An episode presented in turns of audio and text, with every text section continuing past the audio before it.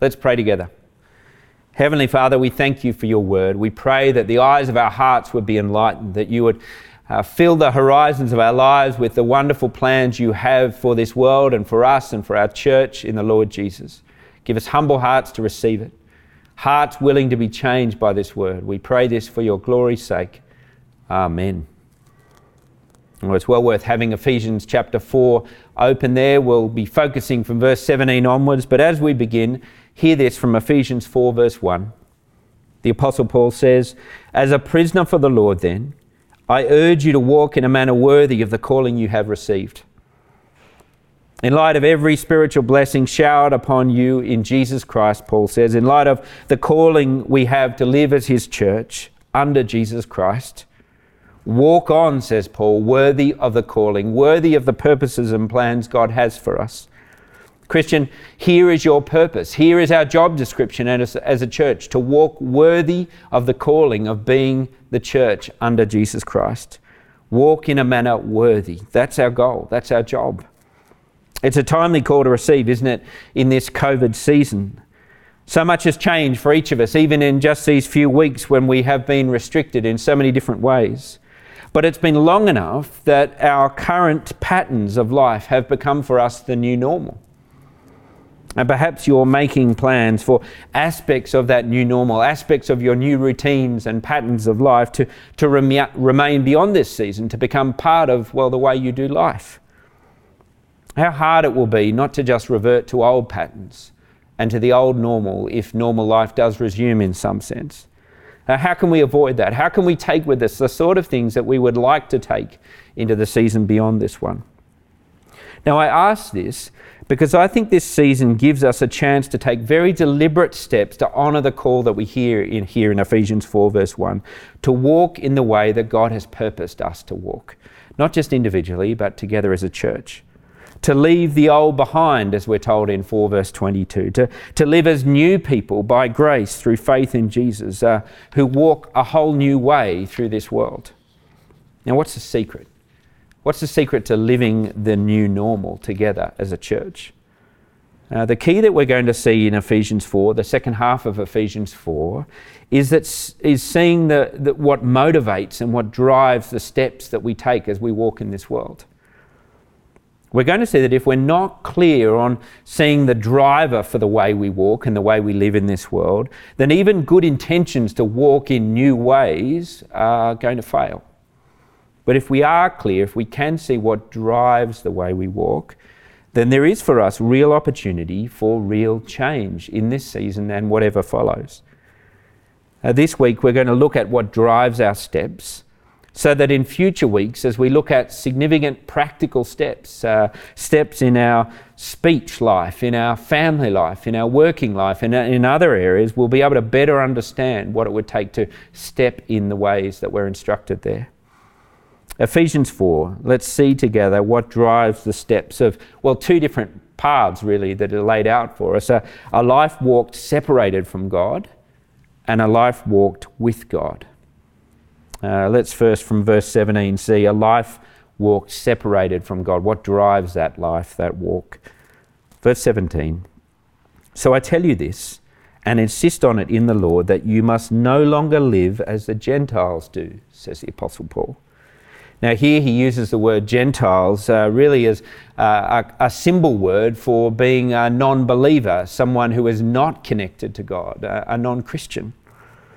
In chapter 2, he described the same group of people as those who are living without God.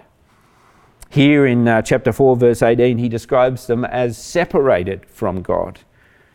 The assessment of a life without God, well, it's very stark. Do you see it there from verse 17 onwards? You must no longer live as the Gentiles do, in the futility of their thinking. They are darkened in their understanding and separated from the life of God because of the ignorance that is in them due to their hardening of hearts.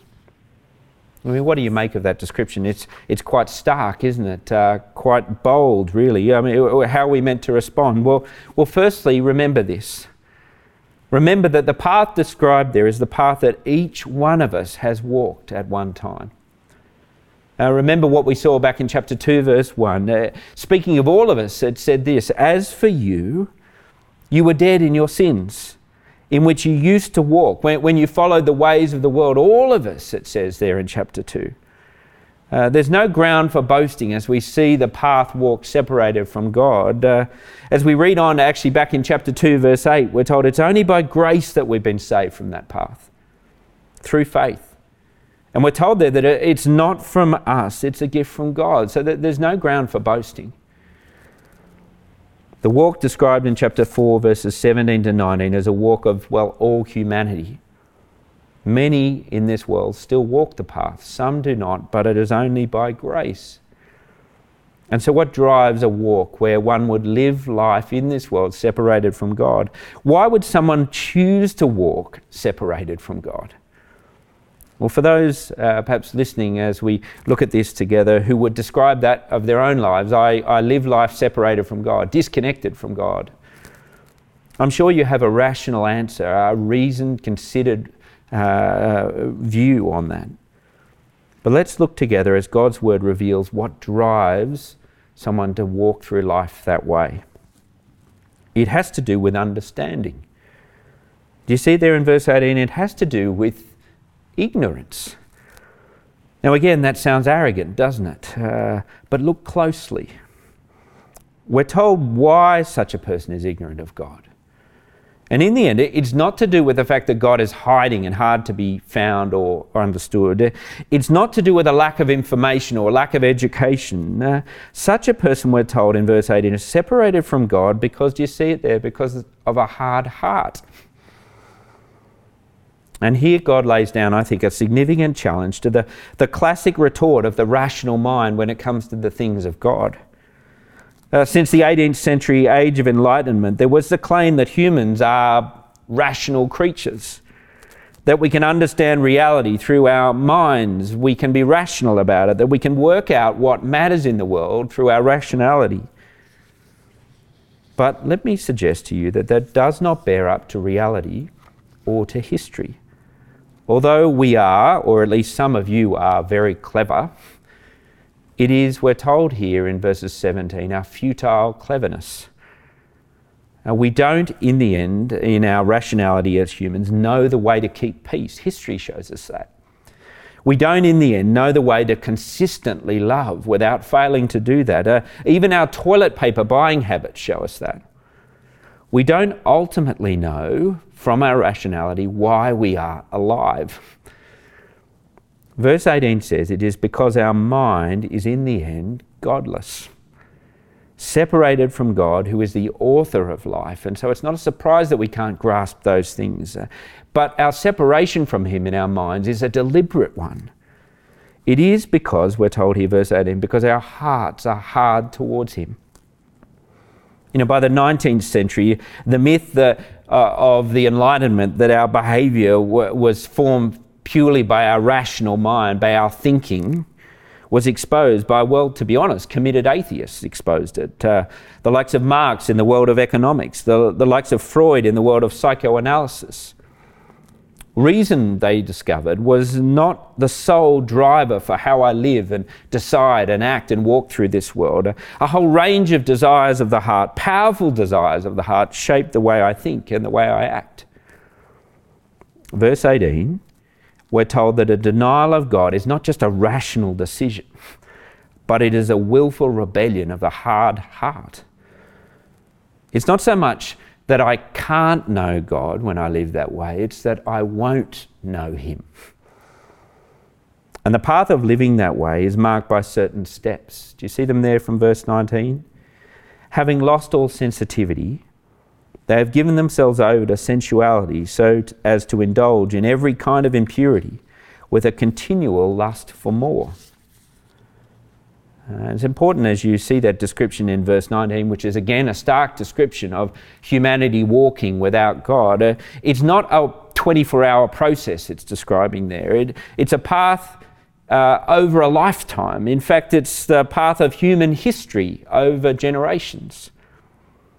God says to us in verse 19, Look over time, see the path, see the steps that push further and further away from me. See the fault lines of decades of destructive changes that humanity has made. And of course, Verse 19 does not mean that everyone is as bad as we could be, but it's a direction of travel. Living in God's world, but ultimately living for myself. Paul says, walk that path, and over time you will, verse 19, you'll grow desensitized to the fact that you're walking away from God. One of the things that struck me about this COVID season is uh, one of the reported symptoms of those who test positive to, to COVID is the loss completely of any sense of taste or smell. They, they lose those senses. They, they can't appreciate any difference. They can't see change over time. And we're told here that ignoring God, deliberately ignoring Him by a hard heart, will lead to the same thing. You'll feel nothing. Ignoring God in His world and yet feeling nothing of that hard hearts with, we're told here, a continual lust for more. And that shouldn't surprise us. In fact, it inevitably comes when you cut yourself off from the one the Bible tells us that we were meant to find our satisfaction in. It shouldn't surprise us that when we separate from Him, we will always want for more because we'll never be full. It is like the Old Testament describes it's like trying to drink from broken cisterns. There's the Bible's picture of life without God, a hard heart walking away from Him. Here's the second path uh, that's shown to us uh, from uh, verse 20 onwards. Well, really, from verse 25 onwards, really to the end of chapter 6, we have a series of specific steps that a life walking with God is meant to take steps to do with our speech life, our family lives, our marriages, our, our parenting, you name it, it's, it's all in there. But to understand those things before we get to them in the following weeks, you, you have to see what will drive us to step in those directions. It is a life powered not by us, but as we've seen all the way through Ephesians, by God's grace. Uh, back in chapter 2, verse 10, we were told that. Uh, we are God's workmanship, created in Christ Jesus to walk the steps that He has prepared in advance for us to walk. This is about His grace, not our ability. It's a walk that comes from, do you see it there in verse 21? It comes from our minds and hearts hearing about Christ, learning Jesus is what the verse literally says. That that's what drives these steps. So being taught the truth about Jesus. Do you notice in verse 21 that the Apostle Paul uh, interchanges Jesus' name with his title, Christ? Uh, and uh, that's really powerful, I think, because what it's telling us is that learning the Christian gospel is not ultimately just about learning information and facts, it's, it's about meeting the person of Jesus, learning Jesus. That's what powers these steps. It reminds me of a, testimony we heard as a church family just a few weeks ago of someone who had recently become a Christian. Uh, let me quote from the testimony. Uh, this man said of his uh, decision to become a Christian, he said this It wasn't new information to me, but I made a prayer that God reveal himself to me as I read the Bible. I'm not sure if I'd ever read the Bible with an open heart before, and I had an experience with the person of Jesus as I read. You see that he learned Jesus. As we're taught about the historical Jesus and we look at his life and hear his word, God promises by His Spirit to work in us, and we begin to see that the news about Jesus that the Bible speaks of is, in fact, good news for us. Uh, the French mathematician uh, Pascal wrote on the night he himself learnt of Jesus for the first time, a, a, note that he then sewed into his coat pocket that he took with him everywhere. They found it on him when, when he died many years later. Well, this is what the note read year, The year of 1654, Monday, 23 November, from about half past 10 at night to half past midnight, fire, said Pascal. God of Abraham, God of Isaac, God of Jacob, not of philosophers, not of scholars, but certitude, heartfelt joy, peace, God of Jesus Christ, my God, joy, joy, joy, Jesus. You can see the, the emotion bubbling over for Pascal as he, he heard the truth about Jesus, as he learned about the person of Jesus and saw who he was.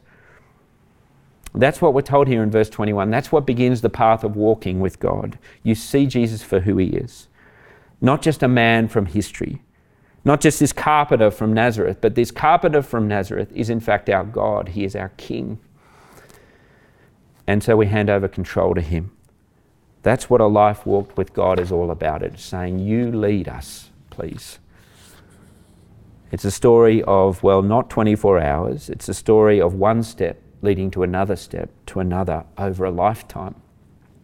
Things change step by step. Before I ignored God as King, that was a life walked without Him. Now I start to respond to His voice as He speaks to me in the Bible. We believe the truth and not the lie as old as the Garden of Eden. We see He is God and that He is good and that I can trust Him. We ask Him to forgive us for ignoring Him, uh, which is what the Bible calls repentance, which is a word that really means changing our minds. And as we change our minds, it starts to change the direction in which we walk. You see that in verse 22? You were taught, with regard to your former way of life, to put off your old self, which is being corrupted by its deceitful nature, to be made new in the attitude of your minds, and to put on your new self, created to be like God. When someone believes the gospel, there is a change of life. They put off the old self, the self that ignored God and said no to God. They put on a new self that begins to live the life we were created for. Change will be the new normal as we learn of Christ and obey His word.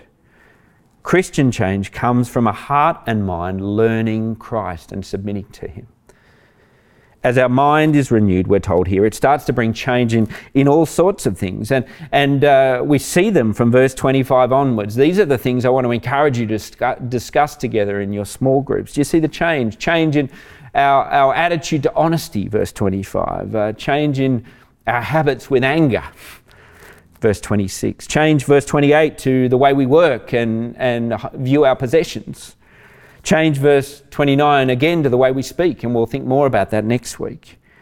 Verse, seven, uh, verse 31 change to relationships we find difficult. Key in all of these changes is that the Christian life is distinct, not just in what we do, but why we do it.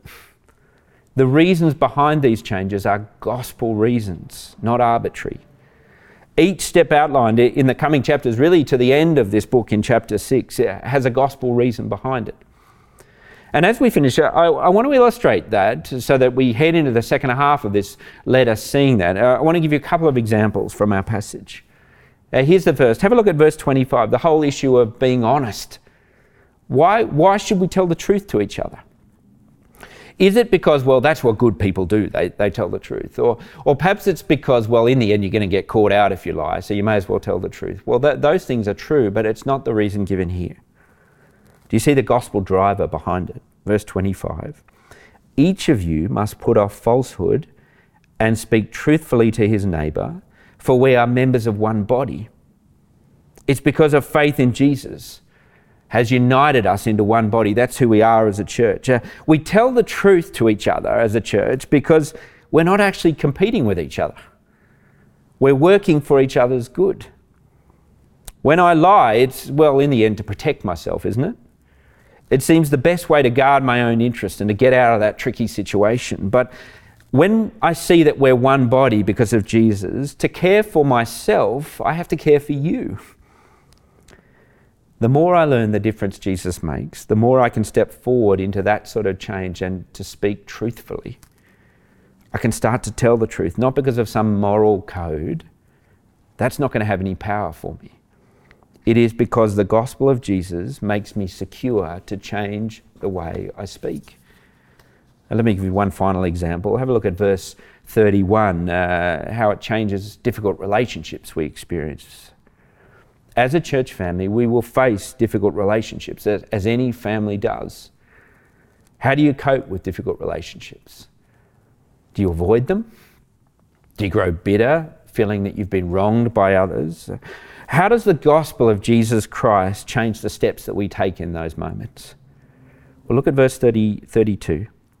Be kind and compassionate to one another, forgiving each other, just as in Christ God forgave you. It's a gospel reason, isn't it? My steps begin by saying, God has forgiven us and brought us into a family together. by remembering that we are together his dearly loved children, as he says in verse 1 of chapter 5. We live together in God's house now. He sets, he sets the tone of the house. And so we must learn of Jesus. We must see how he handles tricky relationships. Well, he doesn't avoid them, does he? He faces them. He, chapter 5, verse 2, gives himself up for others as he did for you. So we say to Jesus when it comes to difficult relationships, You lead on and I'll follow your footsteps. Change will only come for us as we commit ourselves to hearing about Christ, being taught the truth about Jesus, learning Jesus together. And as I finish, uh, let me say that if you are someone who is listening to this sermon and you would say of your life that you are currently walking life without God, let me ask you are you prepared to learn of Him again with an open heart. Come and meet the person of Jesus. See if He is not good news. And for the church family, as we walk together with God, let me ask you, how do you think we can help each other with this? How can we help each other get to know Jesus better, to trust Him more, to be taught of Christ, uh, to hear His word of truth? Let that be the new normal of our church family, whatever happens after this season, individually and together, that we want to teach each other Christ.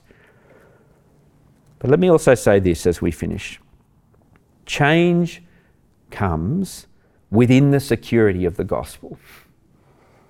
I suspect when we hear calls to change from the Bible, like we'll have in the coming weeks, uh, we'll, we'll hear them with different temperaments. Some of us will say, I can see I'm changing and I'm excited by that and I'm encouraged by that. And if that's you, fantastic. Others will worry, you know, I, I want to change, but what if I don't? Or what if change is really slow or patchy or back and forward? Or to you, I say, listen again to the truth about Jesus. Real change is inevitable for Christians. If you are bound to Him by faith, that is Jesus. Paul insists on change here. He insists on it. It's not an option. He insists on change 417. But he does so to those he describes like this as members of one body. You need to remember you already belong to Christ as he calls for this change. As, as recipients of the Holy Spirit, God is already in you. As those who have already been forgiven, as those who are already God's dearly loved children. That's who you are as this call for change comes. So let me encourage you to walk on learning of Jesus. Learn from your Heavenly Father who is utterly committed to changing you. Let's pray together. Heavenly Father, we thank you for your very great purposes for us in the Lord Jesus. We simply ask that you would show us Christ, that we would learn of him and be changed by him. In his name we pray. Amen.